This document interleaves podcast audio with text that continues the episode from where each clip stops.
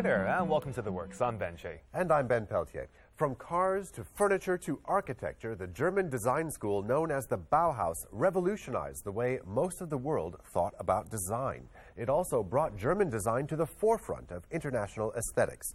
In part two, we'll be looking at an exhibition called From Bauhaus to Globalization. And in our studio, we're delighted to have mezzo soprano Renee Tatum and pianist Wang Peiyao, both of whom are currently performing in Hong Kong as part of the Hong Kong International Chamber Music Festival. First, though, you've heard plenty of news on the works about the development of the West Kowloon Cultural District, but the Hong Kong government is also currently trying to redevelop Kowloon East. For the area's artists and musicians, though, many of whom moved into underused former factory spaces, the redevelopment isn't entirely welcome.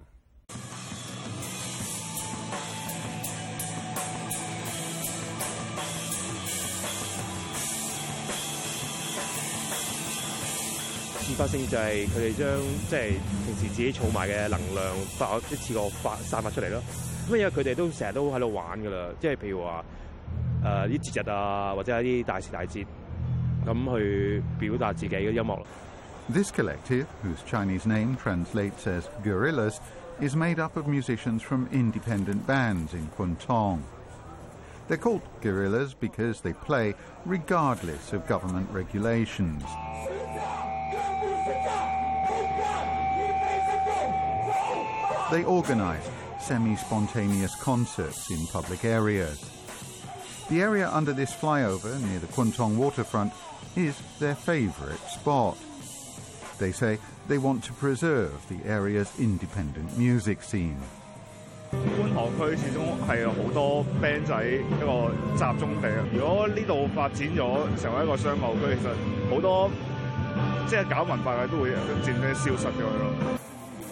Last Sunday, they organised a show in protest against an official band show organised by the government's Energising Kowloon East office. It had been planned on the same day to inaugurate the venue Fly the Flyover, just next to where this concert took place. But the government's proposed event has met resistance. Bands boycotted the concert, which the authorities now say they've postponed. Local groups see government initiatives in the area as threatening the creative scene. 天橋底反轉天橋底一號牆啦，呢、這個活動咧，誒、呃、呢、這個場地咧就引起一啲爭議嘅。咁誒呢個爭議咧，其實我諗係源自於少少嘅，我哋未有個機會解釋得好清楚個場地嗰個使用。其實佢個設計咧係開放式嘅，我哋冇圍欄嘅。其實我哋好歡迎。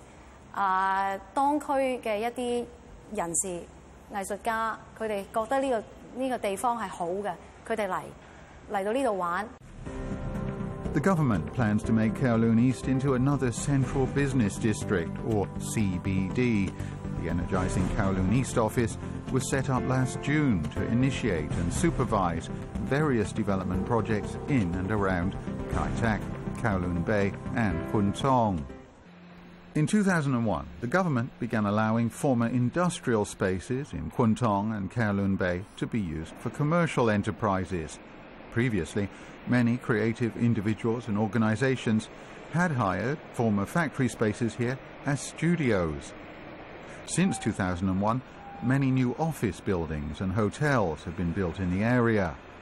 When the new cruise terminal opens in the middle of this year, the pace of development will increase. 我哋成個政策咧係喺香港長遠經濟發展嘅角度，呢樣嘢係我哋要睇翻誒規劃處佢做咗一個寫字樓嗰個供應嘅研究，呢個係缺乏嘅。長遠香港係要起步喺呢一度要加多更多寫字樓供應。九龍東係因為佢同啟德有個協同效應，啟德個新區，九龍東一個新區。两样嘢咧，诶，其实最终我哋希望系带嚟成个社区有一个共赢嘅一个效益。 The Energising East Kowloon office has organised band shows, street arts, and an organic market. It says that while the ultimate aim is to develop the area as a central business district, it also wants to respect and preserve the well established creative scene. Local artists and musicians are dubious. 觀塘區其實係一個可能係香港最大嘅一個文化嘅 cluster，咁就十過十年㗎啦，即係有好多唔同嘅音樂啊、誒、嘅 street art 啊、其他文化嘅活動喺度發生嘅。咁大家都知道咧，其實起動九龍東咧係會將好多嘅工廈就會變成其他嘅可能商廈啊、其他嘅酒店啊、等等啊。咁但系其实我哋香港系好有趣嘅，我哋系好依赖一啲工厂大厦嚟去做我哋嘅创作。 Hong Kong Culture Monitor worries that the Energising Kowloon East project is just another gift for property developers. There are around 330 industrial buildings in the area.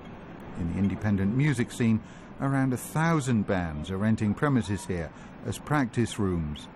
Many artists also have studios here.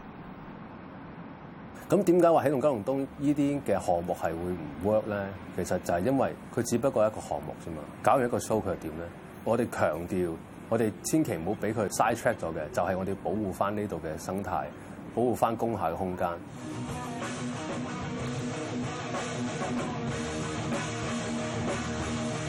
It just seems that the Hong Kong government quite often is interested in developing areas to make money, not developing areas to to have cultural experiences for people or anything like that. And if if this area gets more expensive, bands, independent pa- bands can't afford to rent here. The band Shepherds the Wheat got together in 2006. They've been renting spaces in industrial buildings ever since. They've moved their practice room a few times, but always staying within the same area on Tai Yip Street, where most band rooms are concentrated. No one lives nearby, so they can practice late at night or in the weekend without getting complaints. I think it's interesting that it did uh, come, kind of come about in an organic way that on its own it kind of sprouted out of you know this area right and I think the government should see that as a healthy thing you know because if you're if you're from this area you know the typical stigma of like oh these bands are playing in here there must be a lot of a lot of whatever negative things that are happening in this area you know it almost non-existent. Like even if you go to, to and if you go to a metal show in Hong Kong, it's possibly you're probably safer Yeah. at a metal show in Hong Kong than if you were at two in the morning in a bar in in Lang Kwai.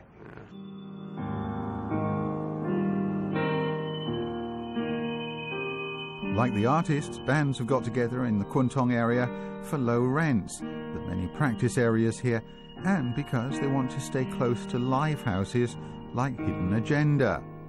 Hidden Agenda has played a central role in the development of the city's independent music scene, but bureaucracy and government policy have long threatened to shut it down.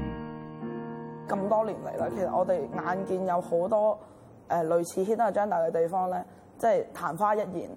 咁啊，然后两年咁就冇咗。咁其实即系都有几个呢啲咁嘅地方，其实诶、呃大家都系因为诶、呃租金啊或者诶、呃一啲法例咧，所以系唔可以继续经营。 Since 2009, Hidden Agenda has welcomed the bands from the mainland, Europe, Japan, and Taiwan to the venue, where they can jam with local musicians. It's become a landmark of the independent music scene. But it's had to move twice because of the land ordinance, under which industrial buildings can only be used for manufacturing. It's received many warnings from the Lands Department and the Fire Department. Kimmy hopes the government will change the law to nourish the creative scene, rather than emphasise giving the area a superficial facelift. 起动九龙东其实佢就 佢根本就係想將觀塘誒、變身做中環啫嘛。佢成個模式都係諗商業價值嘅，即係如果喺個市場嚟講咧，我哋嘅存在價值係非常之低嘅。咁但係係咪因為喺個市場價值低，我哋就等於冇價值咧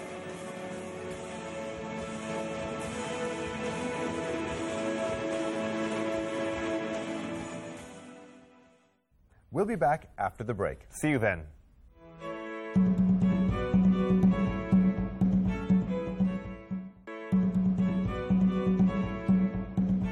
Welcome back. The Bauhaus not only set the mold for a great many art and design schools, but also changed the course of industrial design, architecture, and even typography. It operated as an institution only from 1919 to 1933, but it has cast a long shadow over international aesthetics and design right up to the present. In the exhibition, German Design Standards from Bauhaus to Globalization, currently on show at the Hong Kong Design Institute, 120 classic and contemporary items tell the story of how the Bauhaus and German design became world leaders.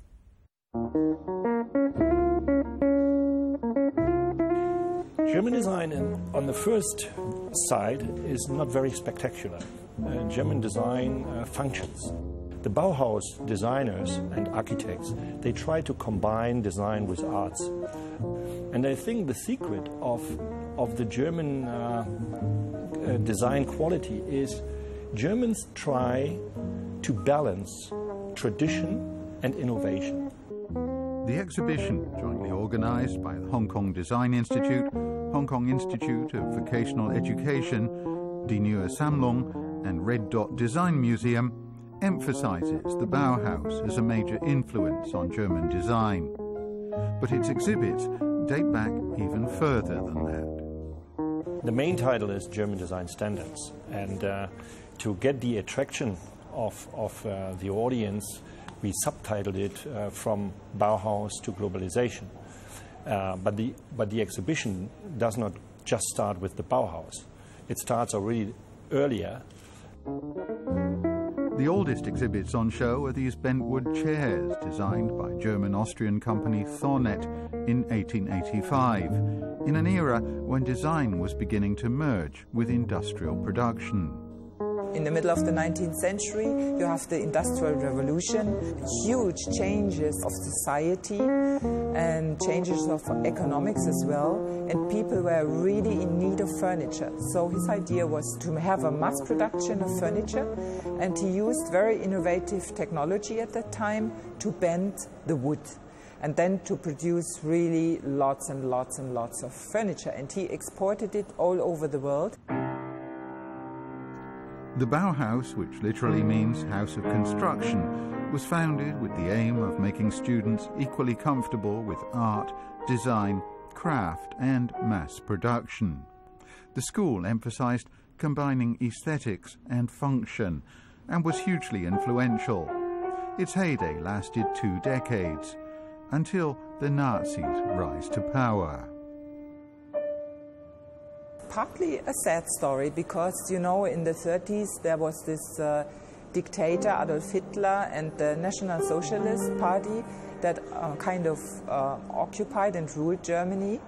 And uh, they hated the Bauhaus because they were so international, cosmopolitan, and so um, they shut it down, they closed the school, and the teachers emigrated to different countries.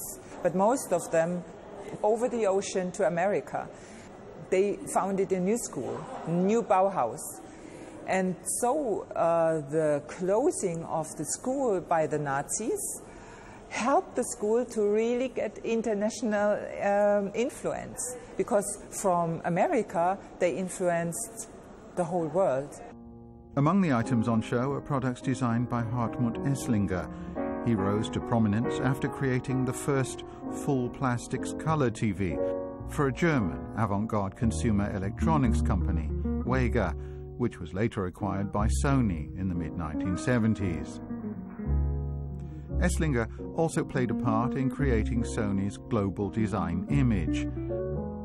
The partnership spanned decades and generated more than a hundred products, including mold breaking black box Sony Trinitron television. I was asked to create a crazy TV, and I felt it had to be more an object. And because you see, it's easy to operate, everything is visible. Before, the operating elements were behind a lid, were really ugly and wacky. And in the early 1980s, Esslinger was approached by Steve Jobs and invited to work in California to design the first generation of Macintosh computer.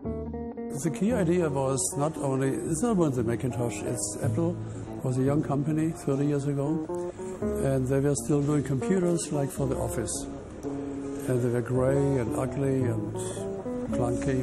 And also, when I talked with Steve uh, Jobs, we discussed back and forth, uh, where's the market? And then I said, okay, so many people have a computer in the office, but there are billions of people out there who want a computer, you know? So the, the whole switch of Apple was from professional to consumer. The exhibition, German Design Standards from Bauhaus to Globalization, is on show until the 4th of March. Mezzo-soprano Renee Tatum is spending the 2012-2013 season as a member of the New York Metropolitan Opera's Lindemann Young Artist Development Program and has already taken on leading roles with the company. Taiwanese pianist Wang Peiyao made her debut with the Taipei Symphony Orchestra at the age of eight and has since performed throughout the United States, Canada, Europe, and Asia. Over the past week or so, both musicians have also been here to perform in the Hong Kong International Chamber Music Festival. Hello, Welcome to the Works. Thank you. Yes. Thank you. Uh, you've already done the big opening concert. What did you perform at that concert? For the opening concert, I believe it was last Wednesday, we started with the set of Gershwin songs, um, part of the journey through the history of music throughout the world. And I had never worked with Peiyao until this, this experience in Hong Kong, and it was quite a natural fit, uh, making music together in a very free way. And we'll move on to more uh, classical music for the next concert. So the, the big closing finale concert is tomorrow night. What can you tell me about that? We'll be playing a set of songs by Rachmaninoff as well as um, a very famous song by Tchaikovsky.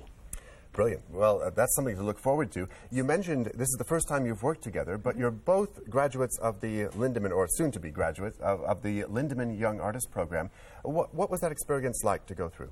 It was actually quite intense, but very memorable. I was one of the only two pianists chosen to enter the Lindemann program. Um, in the program, we study from conducting to language lessons, um, even drama coachings, even for pianists like me. So. And how are you finding it as a singer?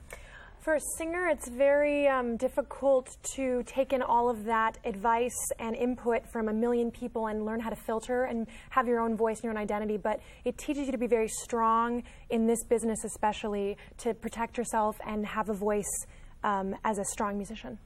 So, as a pianist, then, uh, chamber music would be a natural fit uh, for something, uh, something that you would do would be this type of festival on perhaps a regular basis. But as a singer, it's not so common. Uh, how are you finding the International Chamber Music Festival here in Hong Kong as the only singer? Well, it's quite a treat for me. Um, I'm used to doing big spectacle opera, 4,000 seat theaters, and you know that you lose something in the intimacy of the music. You're kind of um, it's kind of being spread out amongst the conductor, the orchestra, the director, the production.